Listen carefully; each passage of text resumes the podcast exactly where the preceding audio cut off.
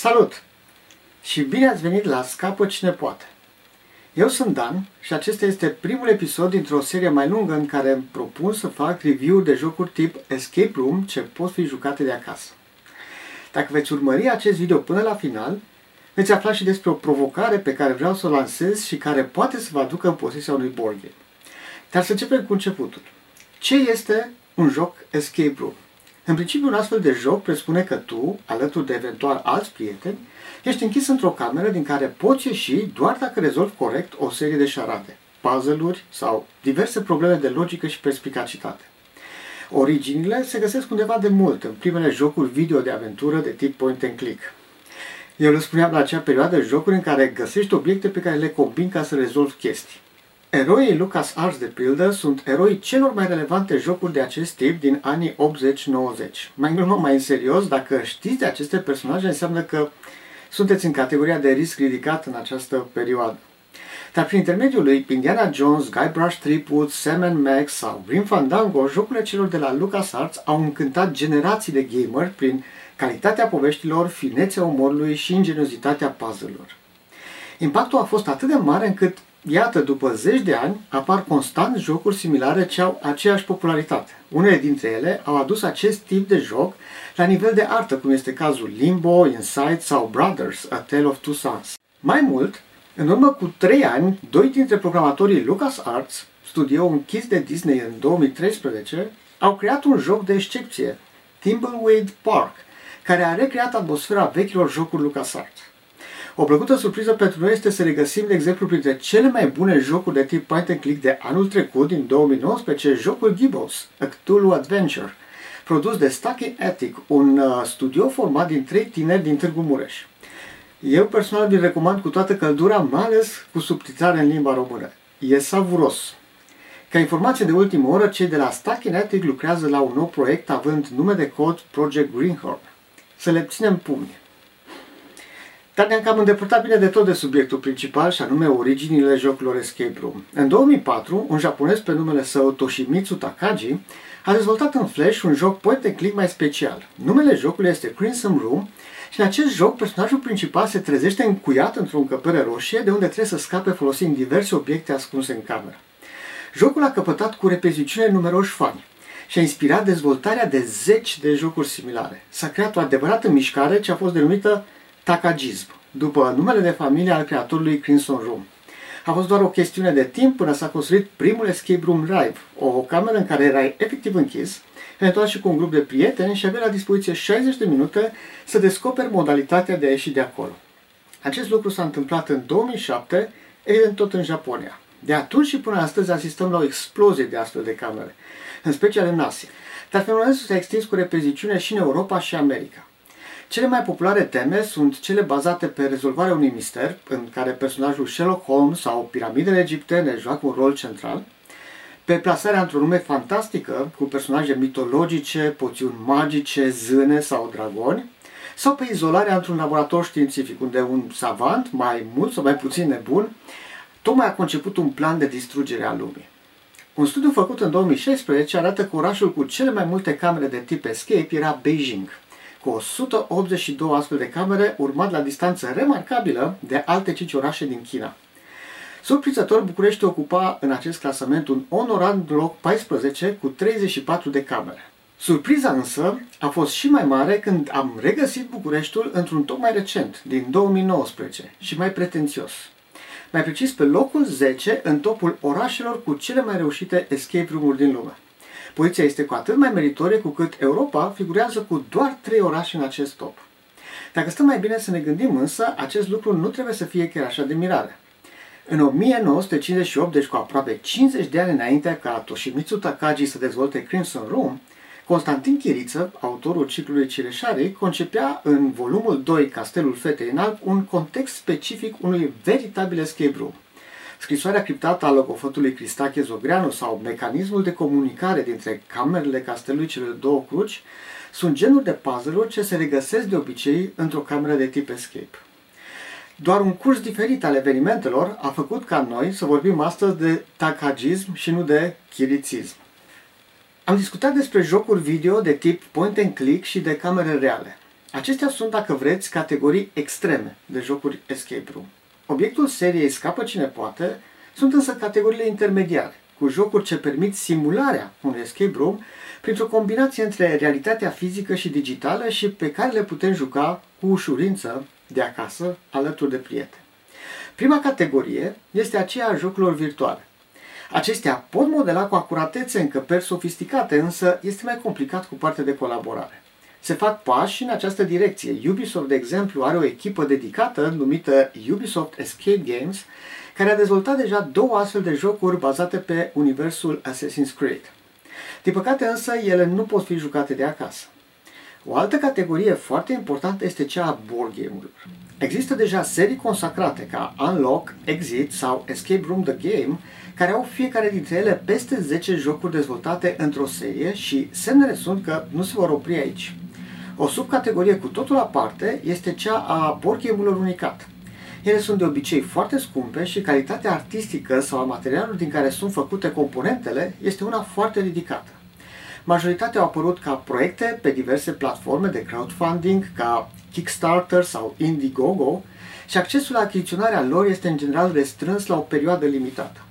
În ultima perioadă au apărut și furnizori de board game-uri pe bază de abonament. Aici lucrurile sunt și mai interesante deoarece nu vei ști de la bun început care va fi subiectul sau conținutul jocurilor pe care le vei primi lună de lună la ușă. Marea majoritate a acestor furnizori, unii dintre ei cu activitate de mai bine de 2 ani de zile, sunt din Statele Unite sau din Regatul Unit. Nu livrează decât în interiorul țării și nu permit comenzi retroactive de jocuri ce au apărut în trecut. Acesta este și motivul pentru care accesul la aceste jocuri este unul frustrant de limitat. O rudă mai săracă a board game-urilor sunt versiunile Escape Room Print and Play, în care îți listezi acasă componentele jocului pe baza unor documente electronice downloadabile. Unele dintre ele sunt foarte reușite și au apărut mai degrabă din nevoie, reprezentând soluții de supraviețuire ale unor proprietari de camere escape reale în această lungă perioadă de izolare. Unul dintre dezavantajele specifice ale jocurilor escape print and play este acela că e nevoie de o persoană care să pregătească elementele jocului și care astfel are acces la unele dintre soluțiile puzzle-urilor fără să vrea. De aceea, astfel de jocuri presupun de obicei nominalizarea unui facilitator care să nu fie implicat efectiv în rezolvarea enigmelor.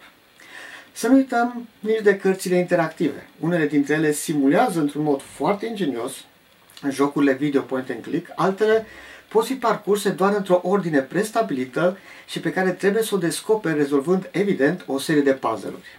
Sunt și aici câteva concepte specifice interesante pentru încurajarea cooperării sau validarea răspunsurilor. Menționam anterior de încercările proprietarilor de camere escape reale de a trece peste această perioadă grea. O soluție ingenioasă este aceea de control la distanță. Tu, împreună cu mai mulți prieteni, te conectezi printr-o platformă de comunicare gen Zoom, după care controlezi vocal o persoană care este închisă într-o cameră. Acea persoană reprezintă mâinile, ochii și urechile grupului. Pe baza comenzilor îți spune ce vede, ce simte, mută și combină diverse obiecte și poate chiar să ofere indicii la cerere. Totul este planificat din timp, este live și se desfășoară în camere escape obișnuite, dar care nu pot fi vizitate fizic. În fine, ultima categorie este cea a ciudățenilor, adică a celor jocuri escape room sau similare care nu pot fi încadrate decât forțat într-una din categoriile anterioare. Sunt pagini de Facebook, conturi de Twitter sau Instagram sau chiar podcasturi dedicate simulării unor povești escape. Sunt felicitări codificate pentru diverse evenimente sau coduri ascunse în lac de unghii. Toate jocurile din aceste categorii la care vom avea acces le vom prezenta în episoadele seriei Scapă cine poate. Vom petrece mai mult timp cu board game-urile și cărțile, de aceea acestea sunt mai populare și mai accesibile. Nu vor scăpa de review-uri nici celelalte categorii, cu mențiunea că jocurile bazate pe subscripții sau abonamente vor fi o realitate din motive de accesibilitate, dar rămân în vizor. Sunt 5 criterii pe care le vom lua în considerare la review. În primul rând, este povestea. Ne interesează cât de elaborată este povestea, cât este de captivantă sau de relevantă și, mai mult, dacă puzzle și soluțiile acestora sunt în mod natural integrate în poveste. Pe de altă parte, vom fi atenți la modul în care este încurajată colaborarea. Marea majoritate a jocurilor din această categorie se poate juca fără probleme solitar, fără niciun alt partener. Ce ne interesează însă este dacă prezența altor persoane ajută sau mai mult încurcă. Dacă poate fi frustrant pentru unii sau plictisitor pentru alții. Sunt rare acele jocuri în care fiecare participant simte că are un rol activ și că a pus umărul la succesul echipei și de aceea dorim să le scoatem în evidență. Calitatea este un alt criteriu pe care l-am considerat important. Ne referim aici la calitatea puzzle a materialelor folosite și a traducerii, în special în cazul jocurilor traduse în limba română. Foarte des în review-uri este folosit ca și criteriul nivelul de rejucabilitate, replayability. Cu alte cuvinte, cu cât îți vine să joci un joc mai des, cu atât este mai bun. E bine, în cazul jocurilor de tip escape, cu puține excepții, numărul posibil de runde jucate este egal cu 1. Nu ai cum să joci un astfel de joc de două ori. Deja cunoști scenariul, puzzle-urile și ai descoperit misterile.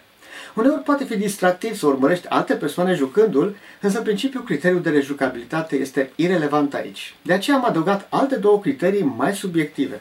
Unul se referă la artă și stil din toate punctele de vedere. Este vorba mai degrabă despre calitatea intrinsecă a componentelor jocului, de unicitatea și originalitatea lor.